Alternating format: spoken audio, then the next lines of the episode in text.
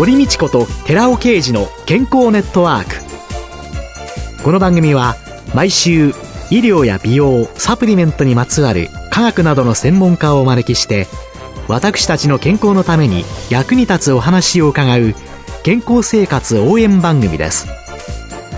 包摂体サプリメントと MGO マヌカハニーで健康な毎日をお届けするコサナの提供でお送りします。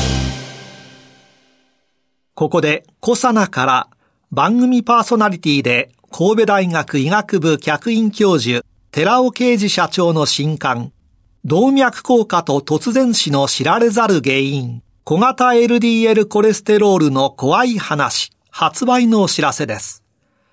シクロデキストリン研究の第一人者寺尾啓二社長が動脈硬化や脳卒中を招く真の悪玉コレステロールの正体、小型 LDL コレステロールについてわかりやすく解説します。寺尾啓二小佐奈社長の新刊、動脈硬化と突然死の知られざる原因、小型 LDL コレステロールの怖い話、発売のお知らせでした。こんにちは、堀道子です。寺尾啓二です。今月は小佐奈社長で神戸大学医学部客員教授の寺尾啓二さんと共に、シクロデキストリン消化管ケミストリーによる美容と健康というテーマでお送りしています。2週目の今日は、朝と夜、二つの美容液による肌のエイジングケアと題してお送りいたします。美容液が朝と夜。はい。同じでもいいんじゃないかと簡単に思っちゃうんですけれども。そうですね。先週お話ししましたコエンザイム9点っていうのはどこで効くかですけども、神秘において繊維が細胞なるものを活性化させて、実際にコラーゲンをきっちりと作っていく。だからシワが改善されるっていう、ね、お肌プリプリっていうののコラーゲンですね。で一方で、トコトリエノールの方は、どちらかというと表皮でシミとかそばかすを防ぎたいということで、それぞれ到達する場所が違うわけですよね。肌の構造としては最初に角質層があって、その内側に表皮があって、それからその奥に分厚い神秘があるんですけども、朝は紫外線が当たった時にどうやって防御できるか、表皮で勝負するところ。そして夜はしっかりと吸収されていって、神秘まで到達して、神秘できっちりとコラーゲンをしっかりとさせたいということですので、朝と夜は別のものを用意しないといけない。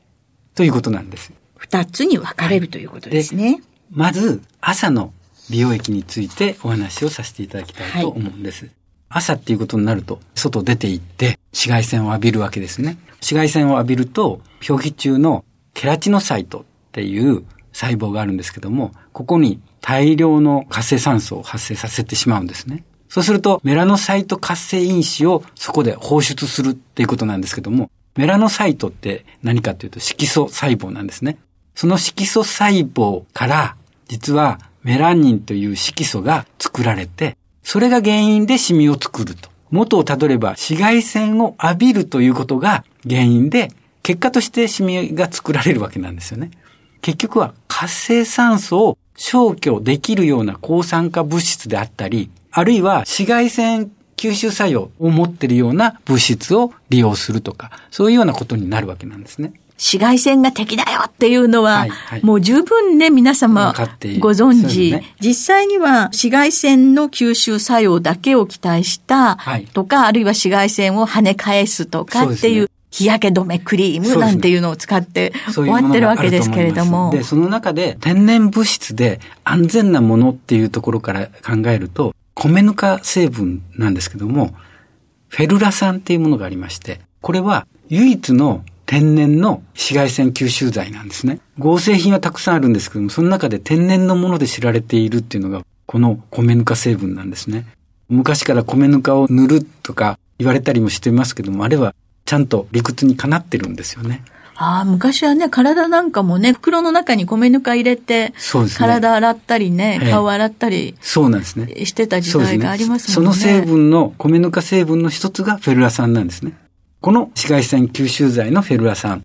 これも水に非常に溶けづらいので、これをガンマシコデキストリン包摂化させると、吸収性が高まるということが分かってるんですね。しっかり紫外線をはい吸収してくれるとはいいう。。先週はコエンザム9点とトコトリエノールの話をしましたけども、それに加えて、フェルラ酸も同様な性質を持っているので。新たに出てまいりましたはい。まず、紫外線吸収剤のフェルラ酸をそこに配合する。それとともに、よく分かってきたのが、そこにビタミン C とかビタミン E、これ抗酸化物質なんですけども、それを加えると、紫外線の吸収作用っていうのはさらに改善するんですよね。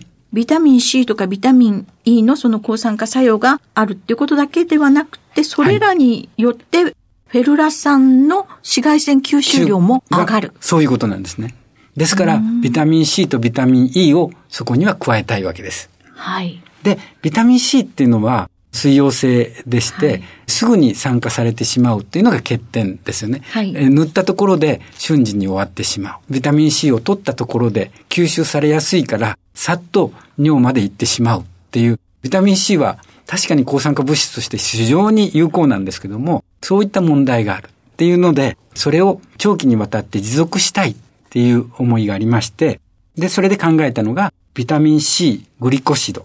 持続型ビタミン C なんですけども、ブドウ糖をくっつけておくんですね、ビタミン C に。そうすると、ゆっくりとこれ分解していってビタミン C を発生するから、長いことビタミン C を活かすことができる。つまり、肌、朝塗った時に、フェルラ酸が効くんですけども、同時にビタミン C も長く持たしたいわけですよね。そうすると、この持続型ビタミン C が次に有効だっていうことなんですね。ビタミン C グリコシド。はい。糖がくっつくことによって、はいちょこちょこっと糖から離れて、そうです。持続型に持なるわ続けです、ね。型になる。っていう技術が開発されてるんですね。で、これが二つ目です。はい。三成分目は、私はやはりトコトリエノールだと思いまして、ビタミン E は成分としてトコフェロールっていう形のものとトコトリエノールっていう2種類の成分があるんですけども、さらに細かく見ていくと、どちらにもアルファ、ベータ、ガンマ、デルタのトコフェロール、トコトリエノールが存在しているんですね。で、分子的に少しずつ小さくなっていってるんです。トコフェロールってトコトリエノールを比べたときには、抗酸化能力としてはトコトリエノールの方が有効なんですね。はい。で、さらに、アルファ、ベータ、ガンマ、デルタということになりますと、デルタが一番抗酸化能力が高いっていうことが分かってるんですね。デルタトコトリエノールっていうのはどういったところに含まれているかなんですけども、実はこれアナトっていう植物なんですけども、熱帯のアフリカ原産の非常に低い木なんですけども、日本では紅の木と呼ばれたりもしてるんですけども、はい。こういった果実っていうのは、いかに太陽光から自分を防御するかっていう能力が備わってるんですけども、その防御能力に効くのが、実はこのデルタトコトリエノールなんですね。熱帯アフリカ原産なんていうと、やっぱり暑そう、紫外線も強そう。そう強いんですねそこで動くことのできない植物ですから。最も強い抗酸化力を持ったものが必要。ということで、ビタミン E の中でもトコフェロールではなくてトコトリエノール。さらに、アルファ、ベータ、ガンマ、デルタの中で最も抗酸化能力の高いデルタトコトリエノールが、実は99%も入っているんですね。99%というのはまたすごいですね。そうですね。米の場合に35%がトコトリエノールなんですね。で、パーム油の場合には25%。それに比べて99%ですから、アナト由来だと、もうデルタトコトリエノールだらけですよね。それでこのデルタトコトリエノールが抗酸化作用がはい一番強い。このデルタトコトリエノールを使って、それをガンマ宿敵ストリン包摂化しました。これも使用性物質ですから、肌への取り込みっていうのは非常に低いんですけども、グリチルリチンと組み合わせると、吸収力が非常に高まるんですよね。はい。ということで、朝つける美容液といたしましては、まずフェルラ酸、そして持続型のビタミン C、さらにビタミン E としては、最も抗酸化力の強いデルタとコトリエノールを、それぞれ吸収性を高めるっていう形にして配合したものが、この朝につける美容液なんです。米ぬか成分であったフェルラ酸、そしてアナトウ、熱帯のアフリカの原産はいの抗酸化作用をワンチャが持ってますよっていうデルタトコトリエノール。はい。そしてビタミン C、それも持続型にそうなんですね。変化させてブドウ糖酸とくっつけたそうなんですね。というのを入れた。それが朝の美容液。はい。何にも考えずに普通は塗ってますけれどもね。そうですね効きそうって気がしました。あ、よかったです。で、次に夜用の美容液。はい。これは神秘層まで届かしたいんですよね。そうすると吸収性、浸透性も高まってないといけないですよね。そうです。ね。そういうところで、やはりこのシクロデキストリン、消化管ケミストリーがうまく利用できる。一週目にお話ししましたように、グリチルリチン酸ジカリウムをうまく利用すればいいんだということで、神秘層に効く。神秘層で何が行われているか。非常に大事な細胞があります。繊維が細胞です。これ繊維が細胞も人の細胞はすべて20歳を過ぎたところから細胞の量は減っていくんですよね。えらく早いですね、20歳そうですねというのは。。私がずっと言い続けてます、ヒトケミカルっていはいう言葉なんですけども、ちょっと曲がり角っていうのが20歳なんですよね。20歳を過ぎた時からヒトケミカルを減る。そのヒトケミカルって何かっていうと、コエンザイム Q10 と Rα リポ酸と L カルニチンという話を何度かさせていただいてます。はい。こういった物質は何に効くかっていうと、細胞のエネルギー産生に効くという話でした。細胞の中のミトコンドリアの中でエネルギーは作られるわけですけども、そこで糖とか脂肪をきっちりとエネルギーに変えていくというところで、この3成分が効くんだという話は何度かさせていただいてるんですけども、このエネルギーを作ることができるから、実際細胞は減少しないで活性を保ってきっちりと役目を果たすわけですね。で、今回肌の神秘に存在している繊維が細胞。これは何を作るかって繊維なんですね。コラーゲンを作る。そしてヒアルロン酸を作る。ヒアルロン酸を作るから保湿効果はある。そしてコラーゲンを作るからシワ改善にもつながる。しっかりとした弾力性を持たせるということなんですけども、この細胞の減少に対しては、やはりヒトケミカルが足りなくなるから、ヒトケミカルを補いましょう。ということで、内側はその話を何度もしてきたんですけども、外側からもやはりヒトケミカルを塗りましょうというお話なんです。繊維が細胞、繊維の目の細胞、いろんなものになっていく。はい。そこに対して非常に大きな影響を与えてはい。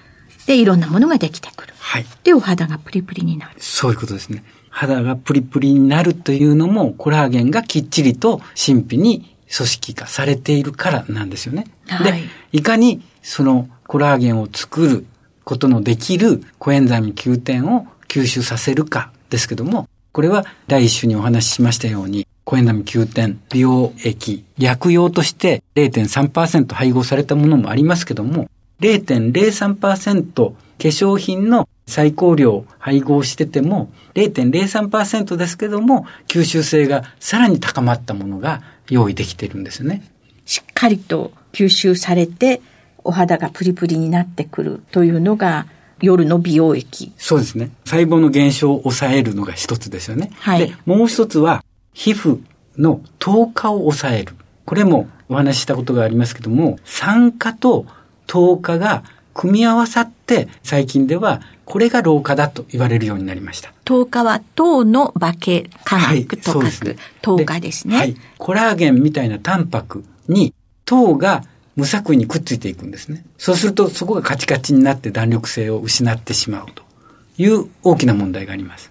その糖化を抑える。はい。外から抑える。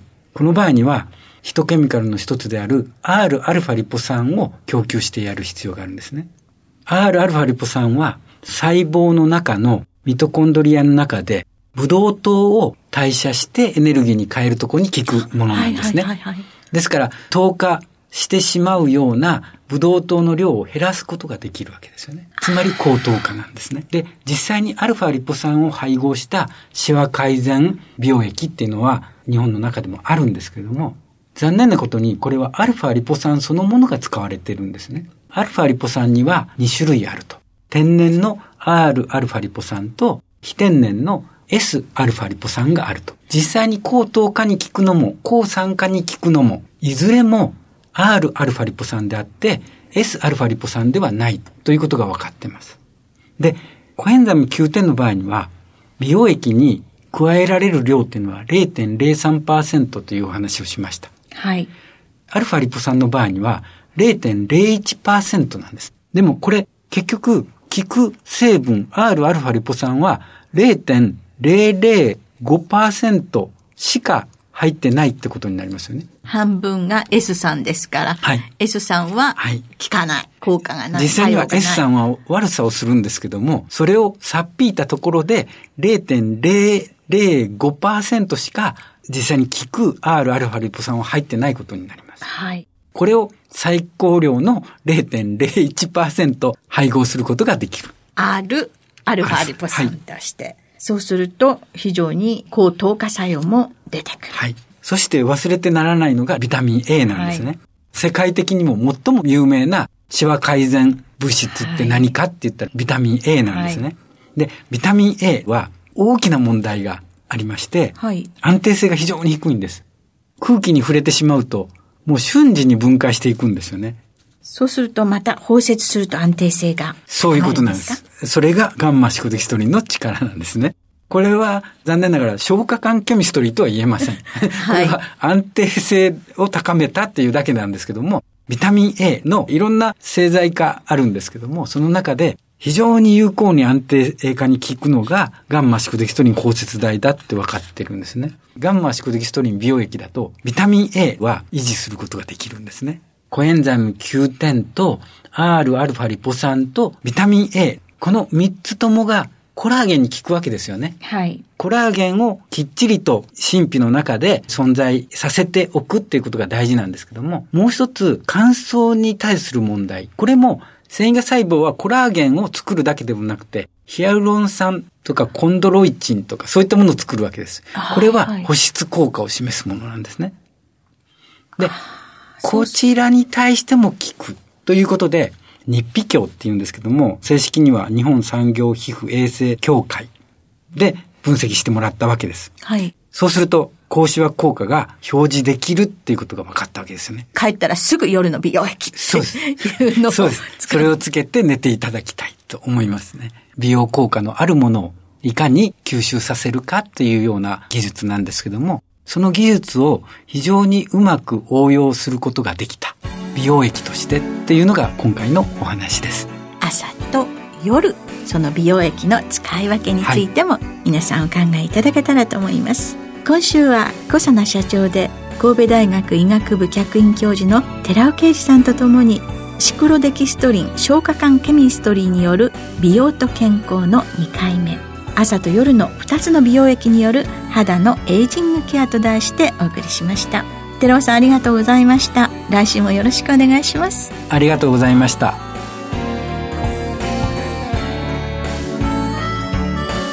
ここでコサナから番組お聞きの皆様へプレゼントのお知らせです。美肌のための3つの成分レチノールコエンザイム9点 Rα リポ酸を配合した美容液。コサナのシクロラボラトリトリプルエッセンスを番組お聞きの10名様にプレゼントします。プレゼントをご希望の方は番組サイトの応募フォームからお申し込みください。コサナの美容液シクロラボラトリトリプルエッセンスプレゼントのお知らせでした。